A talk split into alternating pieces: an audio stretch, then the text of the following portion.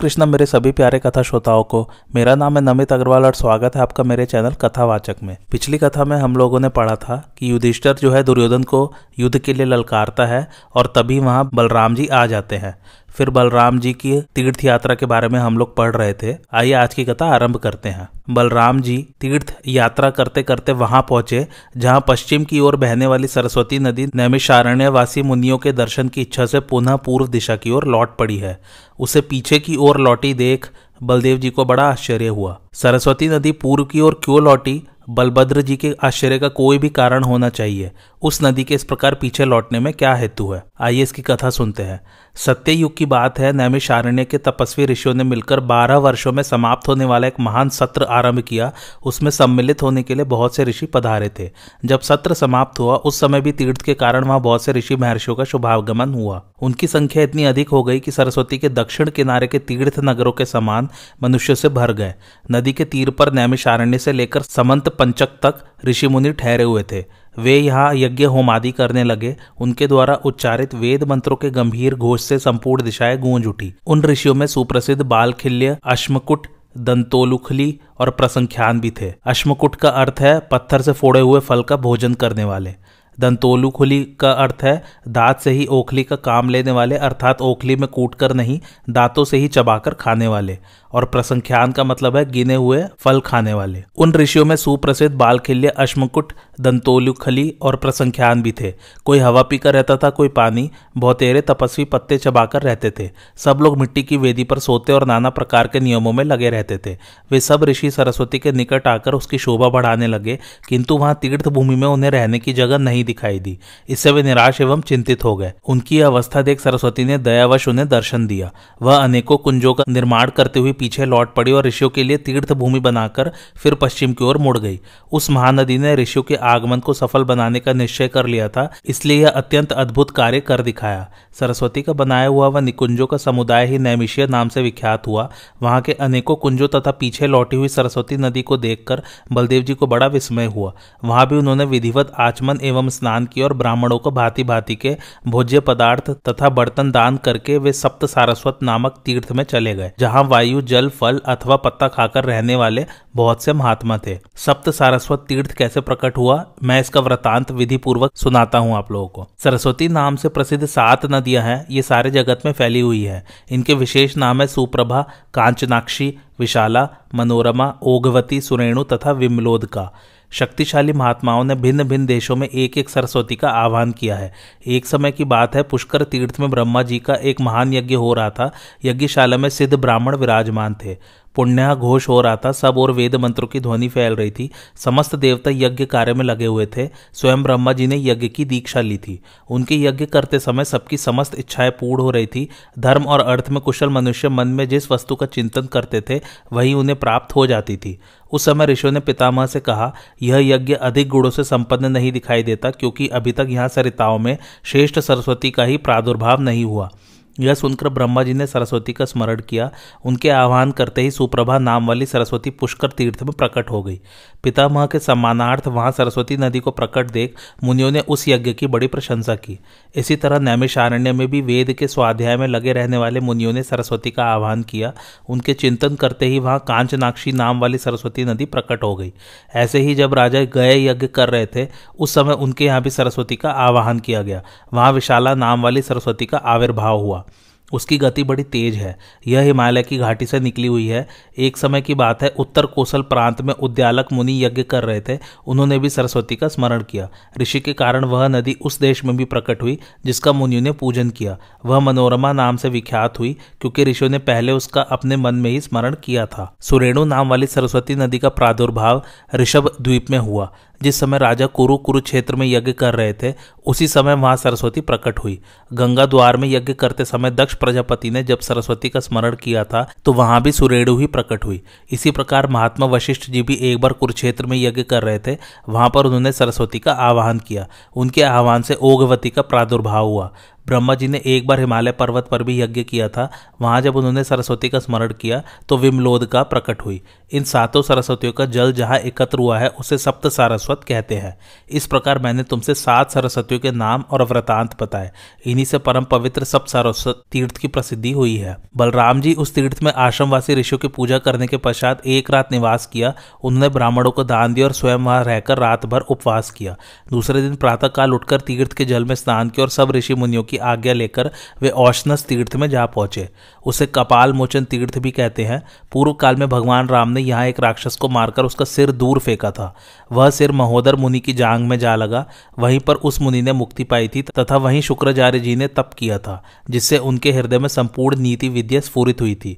बलराम जी ने उस तीर्थ में पहुंचकर ब्राह्मणों को विधि पूर्वक धन का दान किया। तत्पश्चात वे ऋषंग के आश्रम में गए, जहाँ आर्षि शेड़ ने घोर तपस्या की थी। ऋषंग मुनि ने यही अपने देह का त्याग किया था उनकी कथा इस प्रकार है। ऋषंग एक बूढ़े ब्राह्मण थे। वे सदा तपस्या में ही लगे रहते थे। एक दिन बहुत सोच विचार कर उन्होंने अपना देह त्यागने का निश्चय किया। उस समय उन्होंने अपने सब पुत्रों को बुलाकर कहा, मुझे प्रथुदक तीर्थ में ले चलो। उनके पुत्र भी बड़े तपस्वी थे। वे अपने पिता को अत्यंत वृद्ध जानकर सरस्वती नदी के प्रथुदक तीर्थ पर ले गए। वहाँ पहुंचकर ऋषंग ने तीर्थ के जल में विधिवत स्नान किया और अपने पुत्रों को बताया कि सरस्वती नदी के उत्तर किनारे पर जो यह प्रथुदक तीर्थ है, इसमें स्नान करके गायत्री आदि का जप करते हुए जो पुरुष प्राण त्याग करेगा उसे पुनः जन्म मरण का कष्ट नहीं भोगना पड़ेगा। बलराम जी ने उस पवित्र तीर्थ में स्नान करके ब्राह्मणों को दान दिए। इसके बाद उस स्थान पर पदार्पण किया, जहाँ लोक पितामह ब्रह्मा जी ने लोगों की सृष्टि प्रारंभ की थी, तथा जहाँ आर्शिषेण सिंधु द्वीप और विश्वामित्र आदि राजर्षियों ने महान तप करके ब्राह्मणत्व प्राप्त किया था। आर्शिषेण ने किस प्रकार महान तप किया? सिंधु द्वीप, देवापी तथा विश्वामित्र ने भी कैसे ब्राह्मणत्व प्राप्त किया? यह सब कथा सुनिए। सत्ययुग की बात है, एक आर्शिषेण नाम वाले ब्राह्मण थे जो गुरु के घर में रहकर सदा वेदों के अध्ययन में लगे रहते थे। यद्यपि उन्होंने बहुत अधिक समय तक गुरुकुल में निवास किया, तथापि न तो उनकी विद्या समाप्त हुई और न उन्हें वेदों का ही पूरा अभ्यास हुआ। इससे वे मन ही मन बहुत दुखी हुए और कठोर तपस्या में लग गए। उस तप के प्रभाव से उन्हें वेदों का उत्तम ज्ञान प्राप्त हुआ। अब वे विद्वान होने के साथ ही सिद्ध हो गए। उन्होंने उस तीर्थ में तीन वरदान दिए। आज से जो मनुष्य सरस्वती नदी के इस तीर्थ में डुबकी लगाएगा, उसे अश्वमेध यज्ञ का पूरा पूरा फल मिलेगा। यहाँ सर्पों का भय नहीं रहेगा तथा थोड़े समय तक भी इस तीर्थ का सेवन करने से महान फल की प्राप्ति होगी। इस प्रकार ऋषंगु के आश्रम पर ही आशीषेण मुनि को सिद्धि प्राप्त हुई थी। फिर वहीं राजर्षि सिंधु द्वीप एवं देवापी ने तप करके ब्राह्मणत्व प्राप्त किया था तथा सदा तप में लगे रहने वाले विश्वामित्र जी को भी वहीं ब्राह्मणत्व प्राप्त हुआ था। इसकी कथा यूँ है, पृथ्वी पर एक गाधी नाम से विख्यात महान राजा राज्य करते थे। विश्वामित्र उन्हीं के पुत्र थे। कहते हैं, राजा गाधी बड़े योगी थे। उन्होंने अपने पुत्र विश्वामित्र को राज्य देकर स्वयं देह त्याग देने का विचार किया। उस समय प्रजाजनों ने राजा को प्रणाम करके कहा, महाराज, आप वन में न जाइए, हमारी महान भय से रक्षा कीजिए। प्रजा के ऐसा कहने पर गाधी ने कहा, मेरा पुत्र संपूर्ण जगत की रक्षा करने वाला होगा। यो कहकर उन्होंने विश्वामित्र को राज्य सिंहासन पर बिठा दिया और स्वयं शरीर त्याग कर स्वर्ग की राह ली। विश्वामित्र राजा तो हुए, किंतु बहुत यत्न करने पर भी वे पृथ्वी की पूर्णतः रक्षा न कर सके। एक दिन उन्होंने सुना कि प्रजा पर राक्षसों का महान भय बढ़ा हुआ है, अतः वे चतुरंगड़ी सेना साथ लेकर राजधानी से निकल पड़े। बहुत दूर तक रास्ता तय कर लेने के पश्चात वे वशिष्ठ मुनि के आश्रम पर पहुँचे। वहाँ उनके सैनिकों ने नाना प्रकार के अत्याचार किए। इतने में वशिष्ठ मुनि आश्रम पर आए। उन्होंने देखा कि यह महान वन सब ओर से उजाड़ किया जा रहा है तो अपनी कामधेनु गाय से कहा, तू भयंकर भीलों को उत्पन्न कर। ऋषि की आज्ञा पाकर धेनु ने भयंकर मनुष्यों को प्रकट किया, जिन्होंने विश्वामित्र की सेना पर धावा करके उसे चारों ओर भगा दिया। विश्वामित्र ने जब सुना कि मेरी सेना भाग गई तो उन्होंने तपस्या को ही सबसे बढ़कर माना और मन ही मन तप करने का निश्चय किया। तत्पश्चात वे सरस्वती के उपरयुक्त तीर्थ में ही आए और चित्त को एकाग्र करके व्रत और नियमों का पालन करते हुए शरीर को सुखाने लगे। कुछ काल तक जल पीकर रहे, फिर वायु का आहार करने लगे, इसके बाद पत्ते चबाकर रहने लगे। इतना ही नहीं, वे खुले मैदान में ज़मीन पर सोने तथा और भी बहुत से नियमों का पालन करने लगे। तदंतर देवताओं ने उनके व्रत में विघ्न डालना आरंभ किया, किंतु किसी तरह उनका मन न डिग सका। वे बहुत प्रयत्न करके अनेकों प्रकार के तप करने लगे। उस समय वे सूर्य के समान तेजस्वी दिखाई देने लगे। उन्हें ऐसी कठोर तपस्या में लगे देख ब्रह्मा जी आए और उन्हें वर मांगने के लिए कहा। विश्वामित्र ने यही वर मांगा कि मैं ब्राह्मण हो जाऊँ। ब्रह्मा जी ने तथास्तु कहकर उनकी प्रार्थना स्वीकार कर ली। इस प्रकार महायशस्वी विश्वामित्र कठोर तपस्या के द्वारा ब्राह्मणत्व पाकर कृतार्थ हो गए। उस तीर्थ में पहुंचकर बलराम जी ने श्रेष्ठ सुंदर वस्तुएँ दान की। वहाँ से यायात तीर्थ में गए। इसी तीर्थ में स्नान करने से देवराज इंद्र को ब्रह्म हत्या के पाप से छुटकारा मिला था। प्राचीन काल की बात है, नमुची इंद्र के भय से डरकर सूर्य के किरणों में समा गया था। तब इंद्र ने उससे मित्रता कर ली और यह प्रतिज्ञा की कि मैं न तो तुम्हें गीले हथियार से मारूँगा, न सूखे से, न दिन में मारूँगा, न रात में। यह बात मैं सत्य की सौगंध खाकर कहता हूँ। इस प्रकार की प्रतिज्ञा कर लेने पर एक दिन जबकि चारों ओर कुहासा छा रहा था, इंद्र ने पानी के फेन से नमुची का सिर काट लिया। वह कटा हुआ मस्तक इंद्र के पीछे पीछे गया और बोला, मित्र की हत्या करने वाले पापी कहाँ जाता है। इस प्रकार जब उस मस्तक ने बारंबार टोका तो इंद्र घबरा उठे। उन्होंने ब्रह्मा जी के पास जाकर यह सब समाचार सुनाया। सुनकर ब्रह्मा जी ने कहा, इंद्र, तुम अरुणा नदी के तट पर जाओ। पूर्व काल में सरस्वती ने गुप्त रूप से जाकर अरुणा को अपने जल से पूर्ण किया था। अतः वह अरुणा तथा सरस्वती का पवित्र संगम है। वहाँ जाकर यज्ञ और दान करो। उसमें गोता लगाने से इस भयंकर पाप से मुक्त हो जाओगे। ब्रह्मा जी के ऐसा कहने पर इंद्र सरस्वती के तटवर्ती निकुंज में गए और वहाँ यज्ञ करके उन्होंने अरुणा में डुबकी लगाई।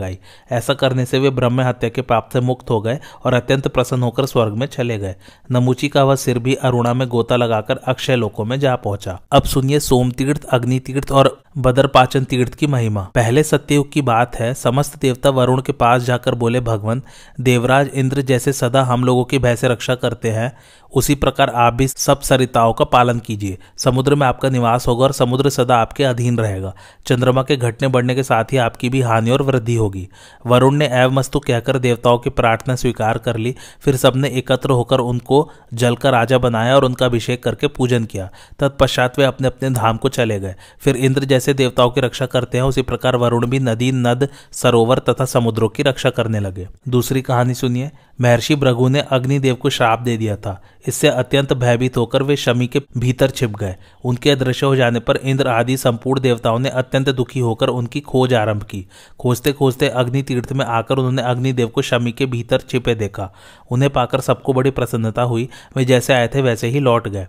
अग्निदेव भी ब्रह्मवादी भृगु के शाप के अनुसार सर्वभक्षी हो गए। फिर उसी तीर्थ में स्नान करने से उन्हें ब्रह्मत्व की प्राप्ति हुई।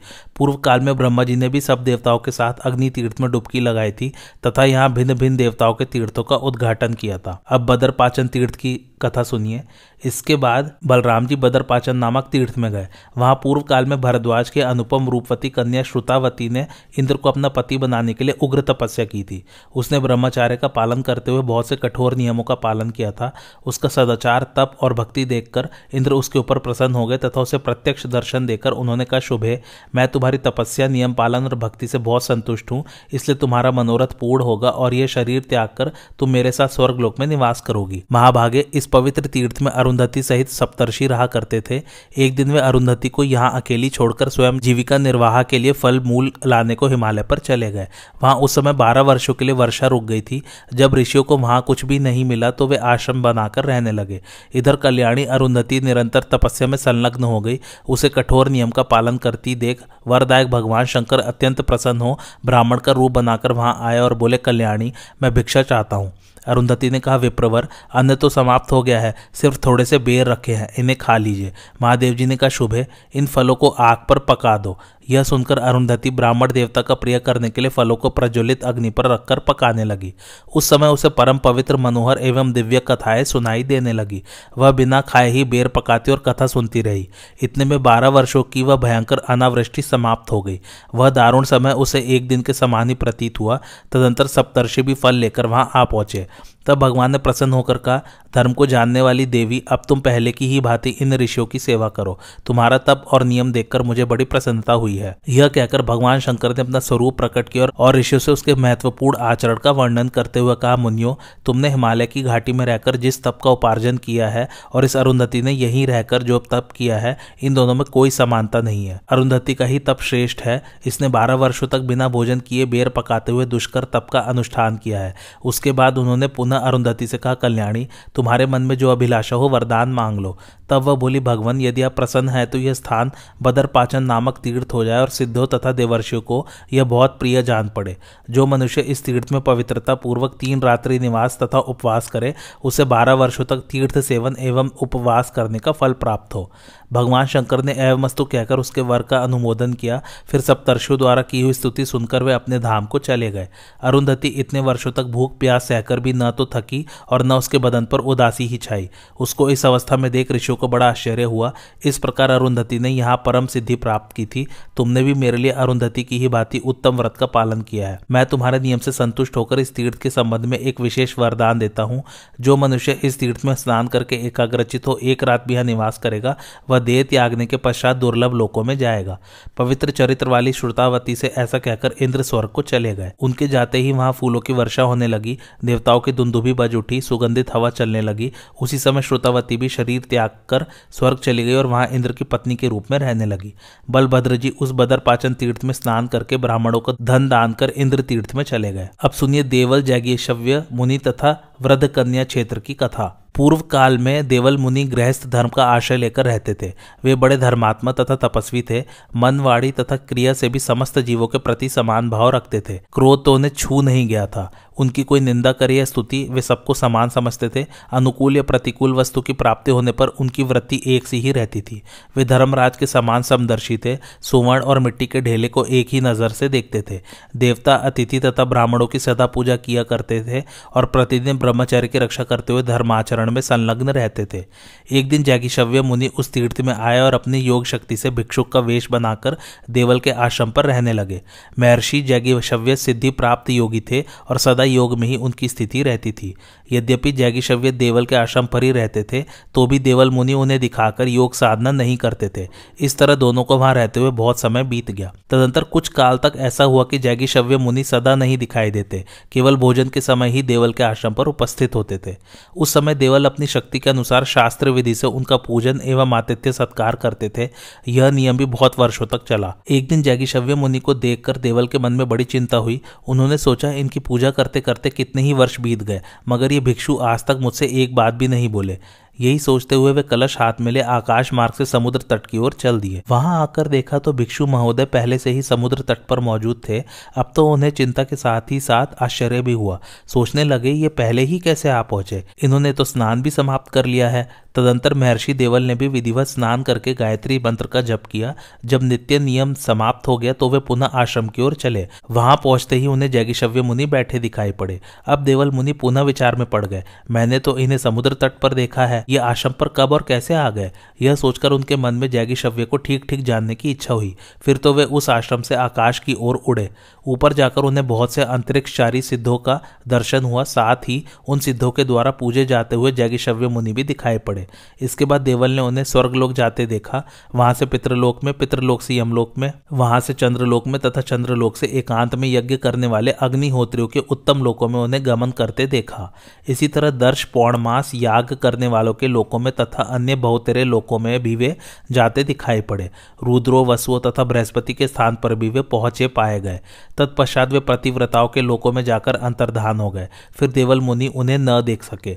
तब उन्होंने जैगिशव्य के प्रभाव, व्रत और अनुपम योग सिद्धि के विषय में विचार करते हुए सिद्धों से पूछा, अब मुझे महान तेजस्वी जैगिशव्य नहीं दिखाई देते। आप लोग उनका पता बताएँ। सिद्धों ने कहा, देवल जैगिशव्य ब्रह्मलोक में चले गए। वहाँ तुम्हारी गति नहीं है। सिद्धों की बात सुनकर देवल मुनि क्रमशः नीचे के लोकों में होते हुए भूमि पर उतरने लगे। जब अपने आश्रम पर पहुँचे तो वहाँ पहले से ही बैठे हुए जैगिशव्य पर उनकी दृष्टि पड़ी।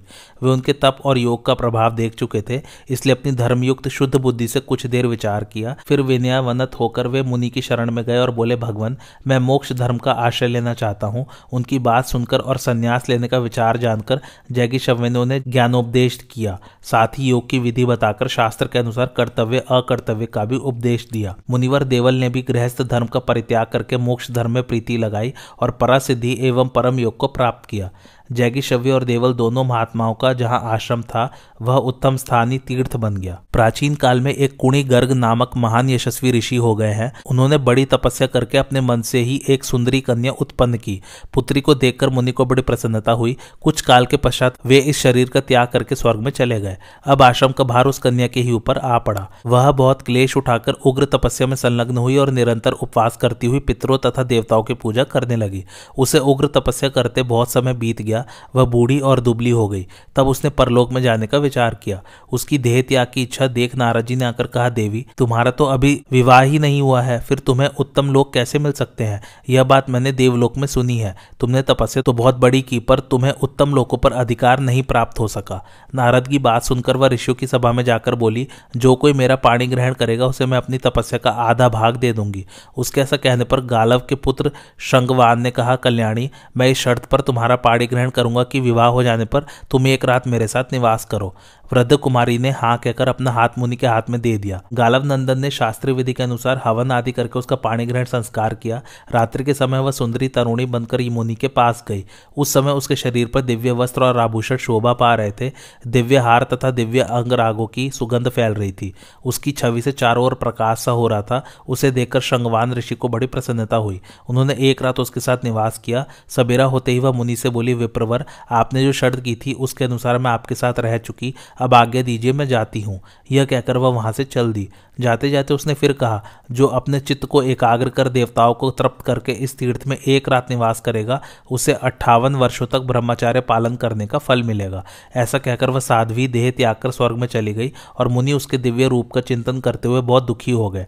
उन्होंने प्रतिज्ञा के अनुसार उसके तप का आधा भाग ले लिया और उससे अपने को सिद्ध बनाकर फिर उसी की गति का अनुसरण किया। यही वृद्ध कन्या का परिचय है। बलराम जी ने इसी तीर्थ में आने पर शल्य की मृत्यु का समाचार सुना था।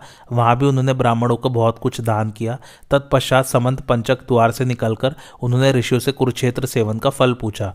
तब उन महात्माओं ने बलराम जी से उस क्षेत्र के सेवन का ठीक ठीक फल बताया। समंत पंचक तीर्थ कुरुक्षेत्र को कहते हैं, उसकी महिमा सुनिए। ऋषियों ने कहा, बलराम जी, समंत पंचक क्षेत्र सनातन है, यह प्रजापति की उत्तर वेदी कहलाता है। प्राचीन काल में देवताओं ने यह बहुत बड़ा यज्ञ किया था, तथा बुद्धिमान महात्मा राजर्षि कुरु ने पहले बहुत वर्षों तक इस क्षेत्र की ज़मीन जोती थी, इसलिए उन्हीं के नाम पर यह कुरुक्षेत्र कहा जाने लगा।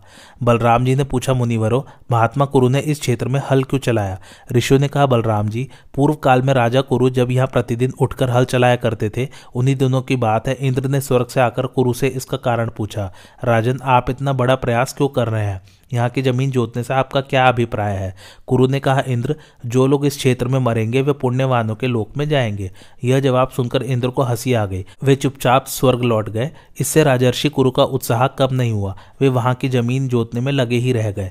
इंद्र ने कई बार आकर प्रश्न किया, किंतु वही उत्तर पाकर वे हर बार लौट गए। कुरु ने भी कठोर तपस्या के साथ हल जोतना आरंभ किया। तब इंद्र ने उनका मनोभाव देवताओं से कह सुनाया। सुनकर देवता बोले, अगर संभव हो तो राजर्षि को वरदान देकर राज़ी कर लीजिए। नहीं तो यदि वे अपने प्रयत्न में सफल हो गए और मनुष्य यज्ञ किए बिना ही स्वर्ग में आने लगे तो हम लोगों का यज्ञ भाग नष्ट हो जाएगा।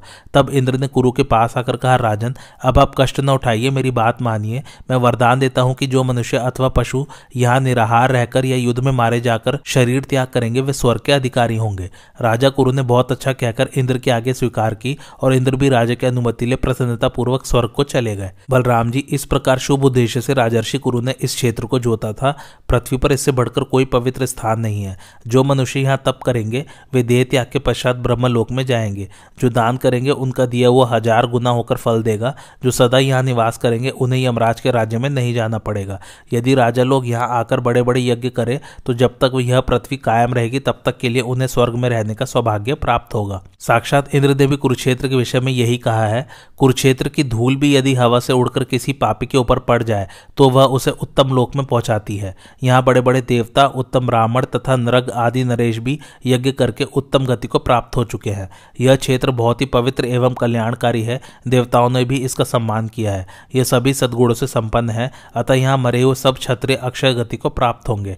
इस प्रकार साक्षात इंद्र ने यह बात कही और ब्रह्मा विष्णु तथा शिव आदि देवताओं ने इसका समर्थन किया था। तदंतर कुरुक्षेत्र का दर्शन और वहाँ बहुत सा दान करके बलराम जी एक दिव्य आश्रम के निकट गए। वहाँ पहुंचकर उन्होंने मुनियों से पूछा, यह सुंदर आश्रम किसका है? तब उन्होंने कहा, बलराम जी, पहले तो यहाँ भगवान विष्णु तपस्या कर चुके हैं, फिर अक्षय फल देने वाले कई यज्ञ भी इस आश्रम पर हुए हैं। बाल्यकाल से ही ब्रह्मचार्य का पालन करने वाली एक सिद्ध ब्राह्मणी भी यहाँ तपस्या कर चुकी है। वह शांडिल्य मुनि की पुत्री थी। ऋषियों की बात सुनकर बलभद्र जी ने उन्हें प्रणाम किया और हिमालय के समीप स्थित उस आश्रम आश्रम में गए। वहाँ के उत्तम तीर्थ का तथा सरस्वती के उद्गम भूत स्त्रोत का दर्शन करके उन्हें बड़ा विस्मय हुआ। बलराम जी वहाँ स्नान दान करके ऋषियों और सिद्धों के साथ बैठकर उत्तम कथाएँ सुनने लगे। उसी समय देवर्षि नारद जी, दंड कमंडलू और मनोहर वीणा लिए वहाँ आ पहुँचे। उन्हें आते देख बलराम जी उठकर खड़े हो गए और उनका विधिवत पूजन करके उनसे कौरवों का समाचार पूछने लगे। नारद जी ने जिस प्रकार कौरवों का महासंहार हुआ था, वह सब ज्यो का त्यो सुना दिया। नारद जी की बात सुनकर बलराम जी सुंदर रथ पर सवार हुए और शिष्यों का युद्ध देखने के लिए तेज चाल से चलकर द्वैपायन सरोवर के तट पर जहाँ पहुँचे। संजय ने कहा, महाराज, बलराम जी को वहाँ उपस्थित देख दुर्योधन को बड़ी खुशी हुई। राजा युधिष्ठिर तो उन्हें देखते ही खड़े हो गए और बड़ी प्रसन्नता के साथ उनका पूजन करके बैठने को आसन दे कुशल समाचार पूछने लगे। तब बलराम जी ने उनसे कहा, राजन, मैंने ऋषियों के मुँह से सुना है कि कुरुक्षेत्र बड़ा पवित्र तीर्थ है, वह स्वर्ग प्रदान करने वाला है। देवता ऋषि तथा महात्मा ब्राह्मण सदा उसका सेवन करते हैं। वहाँ युद्ध करके प्राण त्यागने वाले मनुष्य निश्चय ही स्वर्ग में इंद्र के साथ निवास करेंगे। इसलिए हम लोग यहाँ से संबंध पंचक क्षेत्र में चले। वह देवलोक में प्रजापति की उत्तर वेदी के नाम से विख्यात है। वह त्रिभुवन का अत्यंत पवित्र एवं सनातन तीर्थ है। वहाँ युद्ध करने से जिसकी मृत्यु होगी, वह अवश्य स्वर्गलोक में जाएगा। बहुत अच्छा कहकर युधिष्ठर ने बलराम जी की आज्ञा स्वीकार की और वे समंत पंचक क्षेत्र की ओर चल दिए।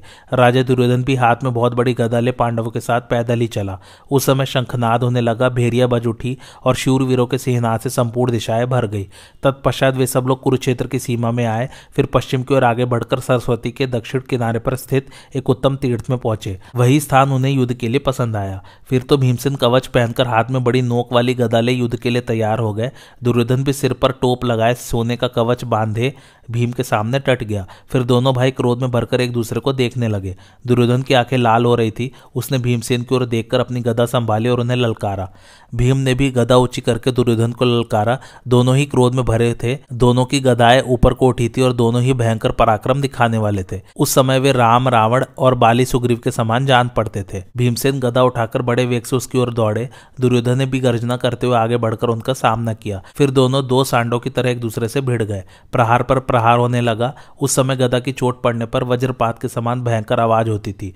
दोनों खून से नहा उठे। उनके रक्त रंजित शरीर खिले हुए ढाक के वृक्षों जैसे दिखाई देने लगे।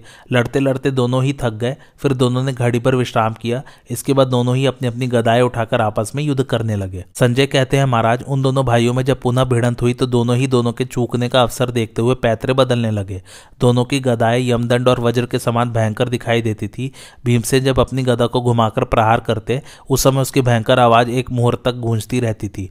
यह देखकर दुर्योधन को बड़ा विस्मय होता था। नाना प्रकार के पैतरे दिखाकर चारों ओर चक्कर लगाते हुए भीमसेन की उस समय अपूर्व शोभा हो रही थी। दोनों एक दूसरे से भिड़कर अपनी अपनी बचाव का प्रयत्न करते थे। तरह तरह के पैतरे बदलना, चक्कर देना, शत्रु पर प्रहार करना, उसके प्रहार को बचाना या रोकना, तथा आगे बढ़कर पीछे हटना, वेग से शत्रु पर धावा करना, उसके प्रयत्न को निष्फल कर देना सावधानी पूर्वक एक स्थान पर खड़ा होना, सामने आते ही शत्रु से युद्ध छेड़ना, प्रहार के लिए चारों ओर घूमना, शत्रु को घूमने से रोकना, नीचे से कूद शत्रु का वार बचाना, तिरछी गति से उछलकर प्रहार से बचना, पास जाकर और दूर हटकर शत्रु के ऊपर प्रहार करना, इत्यादि बहुत सी क्रियाएँ दिखाते हुए दोनों लड़ रहे थे।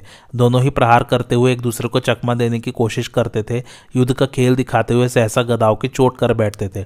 इस प्रकार उनमें इंद्र और वत्रासुर की भांति भयंकर युद्ध चल रहा था। दोनों ही अपने अपने मंडल में खड़े थे। दाएँ मंडल में दुर्योधन था और बाएँ में भीमसेन। उस समय दुर्योधन ने भीमसेन की पसली में गदा मारी, परंतु भीमसेन ने उसके प्रहार को कुछ भी न गिनकर यमदंड के समान भयंकर गदा घुमाई और उसे दुर्योधन पर दे मारा।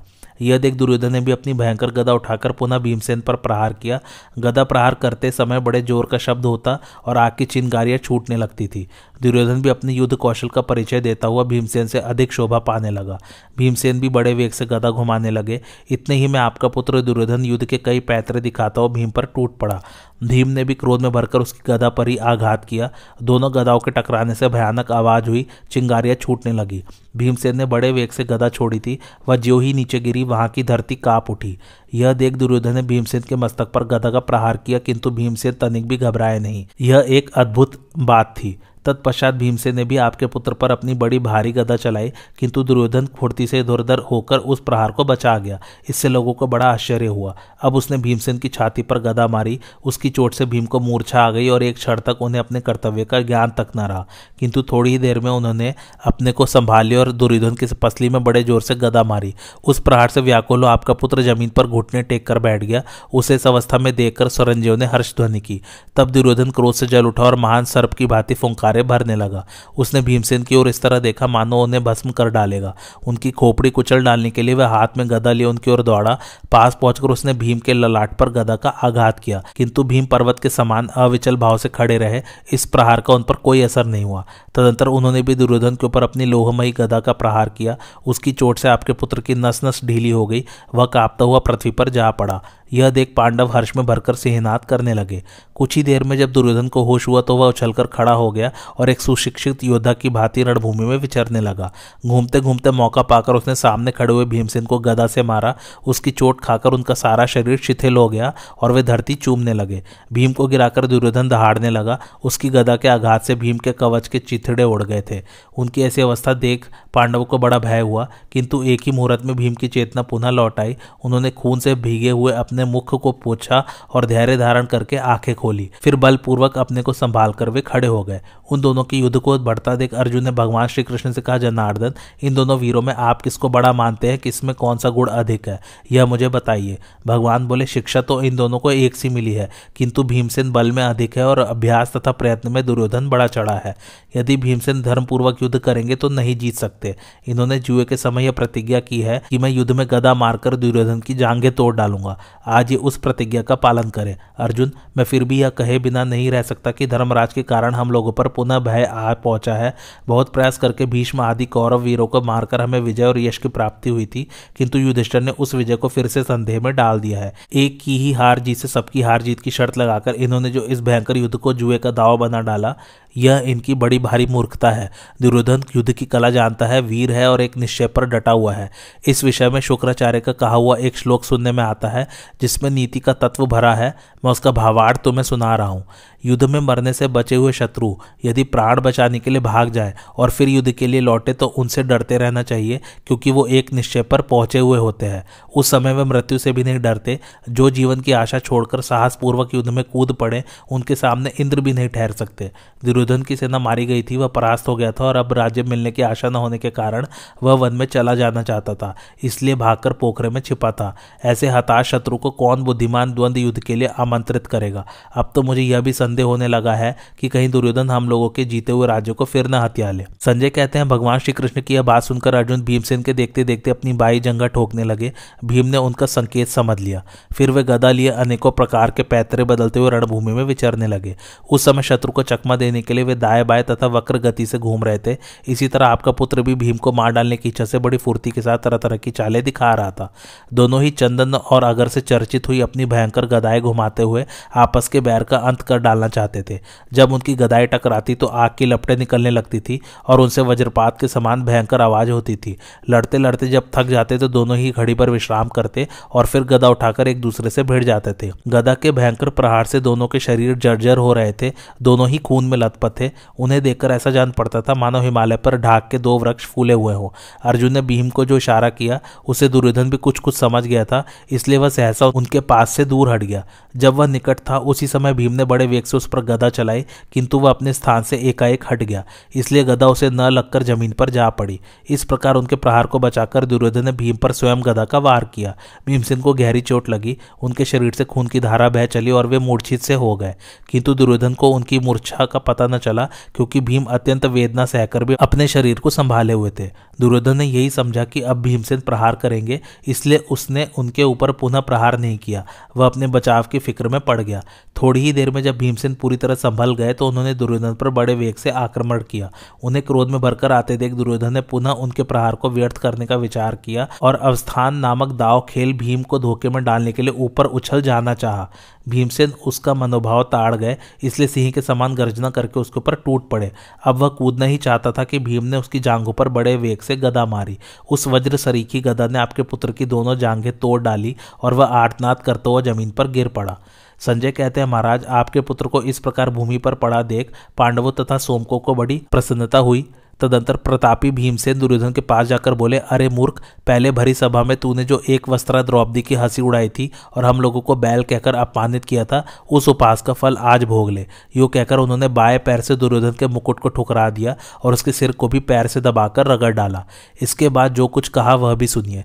हम लोगों ने शत्रु को दबाने के लिए छल कपट से काम नहीं लिया, आग में जलाने की कोशिश नहीं की, न जुआ खेला, न और कोई धोखाधड़ी की, केवल अपने बाहुबल के भरोसे दुश्मनों को पछाड़ा है। इसके बाद भीम ने दुर्योधन के कंधे पर रखी हुई गदा ले ली और उसे कपटी कहकर पुनः उसके मस्तक को अपने बाएँ पैर से दबाया। किंतु उनके इस बर्ताव को धर्मात्मा सोमको ने पसंद नहीं किया। उस समय धर्मराज युधिष्ठर ने भी उनसे कहा, भैया भीम, तुमने अपने बैर का बदला ले लिया। तुम्हारी प्रतिज्ञा भी पूरी हो गई। अब तो शांत हो जाओ। दुर्योधन के मस्तक को पैर से न ठुकराओ। धर्म का उल्लंघन न करो। एक दिन यह ग्यारह क्षौहिणी सेना का स्वामी था, कौरवों का राजा था और अपना कुटुंबी रहा है। अतः पैर से इसका स्पर्श नहीं करना चाहिए। इसके भाई और मंत्री मारे गए। सेना भी नष्ट हो गई और स्वयं भी युद्ध में मारा गया। अतः यह सब प्रकार से शोचनीय है, दया का पात्र है, इसकी हँसी नहीं उड़ानी चाहिए। सोचो तो इसकी संतानें नष्ट हो गई, अब इसे पिंड देने वाला भी कोई न रहा। इसके सिवा अपना भाई ही तो है। क्या इसके साथ यह बर्ताव उचित था? इसे पैरों से ठुकराकर तुमने न्याय नहीं किया है। भीमसेन, तुम्हें तो लोग धार्मिक बताते हैं, फिर तुम क्यों राजा का अपमान करते हो? भीमसेन से ऐसा कहकर युधिष्ठर दुर्योधन के निकट गए और बहुत दुख प्रकट करते हुए गदगद कंठ से बोले, तात, तुम हम लोगों पर क्रोध न करना, अपने लिए भी शोक न करना, क्योंकि सब प्राणियों को अपने पूर्व जन्म में किए हुए कर्मों का ही भयंकर परिणाम भोगना पड़ता है। जब भाइयों, पुत्रों और पौत्रों की विधवा स्त्रियाँ शोक में डूबी हुई हमारे सामने आएँगी, उस समय हम कैसे उनकी ओर देख सकेंगे? राजन, तुमने तो अकेले स्वर्ग की राह ली है, निश्चय ही तुम्हें स्वर्ग में स्थान मिलेगा। यह कहकर धर्मपुत्र युधिष्ठर शोक से आतुर हो गए और लंबी लंबी साँसें भरते हुए देर तक विलाप करते रहे। धृतराज ने पूछा, संजय, जब राजे दुर्योधन अधर्म पूर्वक मारा गया, उस समय बलभद्र जी ने क्या कहा? वे तो गदा युद्ध के विशेषज्ञ है, यह अन्याय देखकर चुप न रहे होंगे। अतः उन्होंने यदि कुछ किया हो तो बताओ। संजय ने कहा, महाराज, भीमसेन ने आपके पुत्र की जांघों में प्रहार किया। यह देख महाबली बलराम जी को बड़ा क्रोध हुआ। उन्होंने सब राजाओं के बीच अपना हाथ ऊपर उठाकर भयंकर आर्तनाद करते हुए कहा, भीमसेन, तुम्हें धिक्कार है धिक्कार है। बड़े अफसोस की बात है कि इस युद्ध में भी नाभि से नीचे के अंग में गदा का प्रहार किया गया। आज भीम ने जैसा अन्याय किया है, यह गदा युद्ध में पहले कभी नहीं देखा गया। शास्त्र ने यह निर्णय कर दिया है कि गदा युद्ध में नाभि से नीचे नहीं प्रहार करना चाहिए। किंतु यह तो मूर्ख है, शास्त्र को बिल्कुल नहीं जानता, इसलिए मनमाना बर्ताव करता है। इसके बाद उन्होंने दुर्योधन की ओर दृष्टिपात किया, उसकी दशा देख उनकी आँखें क्रोध से लाल हो गई। वे फिर कहने लगे, कृष्ण, दुर्योधन मेरे समान बलवान है, इसकी समानता करने वाला कोई योद्धा नहीं है। आज अन्याय करके केवल दुर्योधन ही नहीं गिराया गया है, मेरा भी अपमान किया गया है। शरणागत की दुर्बलता देखकर शरण देने वाले का तिरस्कार किया जा रहा है। यह कहकर वे अपना हल ऊपर को उठाए भीमसेन की ओर दौड़े। यह देख श्री कृष्ण ने बड़ी विनती की और बड़े प्रयत्न के साथ अपनी दोनों भुजाओं से बलराम जी को पकड़ लिया और उन्हें शांत करते हुए कहा, भैया, अपनी उन्नति छह प्रकार की होती है। अपनी वृद्धि और शत्रु की हानि, अपने मित्र की वृद्धि और शत्रु के मित्र की हानि, तथा अपने मित्र के मित्र की वृद्धि और शत्रु के मित्र के मित्र की हानि। अपने या मित्र को जब विपरीत दशा आ घेरती है तो मन में ग्लानी होती है। आप जानते हैं पांडव हम लोगों के स्वाभाविक मित्र हैं, ये विशुद्ध पुरुषार्थ का भरोसा रखने वाले हैं, बुआ के लड़के होने के कारण हर तरह से अपने हैं। शत्रुओं ने कपटपूर्ण बर्ताव करके पहले इन्हें बहुत कष्ट पहुँचाया है, सभा भवन में भीम ने यह प्रतिज्ञा की थी कि मैं अपनी गदा से दुर्योधन की जांघें तोड़ डालूँगा। प्रतिज्ञा पालन क्षत्रिय के लिए धर्म है और भीम ने उसी का पालन किया है। महर्षि मैत्रेय ने भी दुर्योधन को यह श्राप दिया था कि भीम अपनी गदा से तेरी जांघें तोड़ डालेगा। इस प्रकार यही होनहार थी। मैं भीम का इसमें कोई दोष नहीं देखता, इसलिए आप अपना क्रोध शांत कीजिए। बुआ और बहन के नाते पांडवों के साथ हम लोगों का यौन संबंध भी है। मित्र तो ये है ही। अतः इनकी उन्नति में ही हम लोगों की भी उन्नति है, इसलिए आप क्रोध न कीजिए। श्री कृष्ण की यह बात सुनकर धर्म को जानने वाले बलदेव जी ने कहा, सत्पुरुषों ने धर्म का अच्छी तरह आचरण किया है, किंतु वह अर्थ और काम इन दो वस्तुओं से संकुचित हो जाता है। अत्यंत लोभी का अर्थ और अधिक आसक्ति रखने वाले का काम, ये दोनों ही धर्म को हानि पहुंचाते हैं। जो मनुष्य काम से धर्म और अर्थ को, अर्थ से धर्म और काम को, तथा धर्म से काम और अर्थ को हानि न पहुंचाकर धर्म, अर्थ तथा काम, इन तीनों का सेवन करता है, वही अत्यंत सुख का भागी होता है। भीमसेन ने तो धर्म को हानि पहुंचाकर इन सबको विकृत कर डाला है। श्री कृष्ण ने कहा, भैया, संसार के सब लोग आपको क्रोध रहित और धर्मात्मा समझते हैं, इसलिए शांत हो जाइए, क्रोध न कीजिए, समझ लीजिए कि कलयुग आ गया। भीम की प्रतिज्ञा को भी भुला न दीजिए, पांडवों को बैर और प्रतिज्ञा के ऋण से मुक्त होने दीजिए। आज की कथा यही समाप्त होती है। कैसी लगे आप लोगों को मेरी कथा, मुझे कमेंट करके ज़रूर बताइए और मेरे चैनल कथावाचक को लाइक, शेयर और सब्सक्राइब ज़रूर कीजिए। थैंक्स फॉर वॉचिंग, धन्यवाद।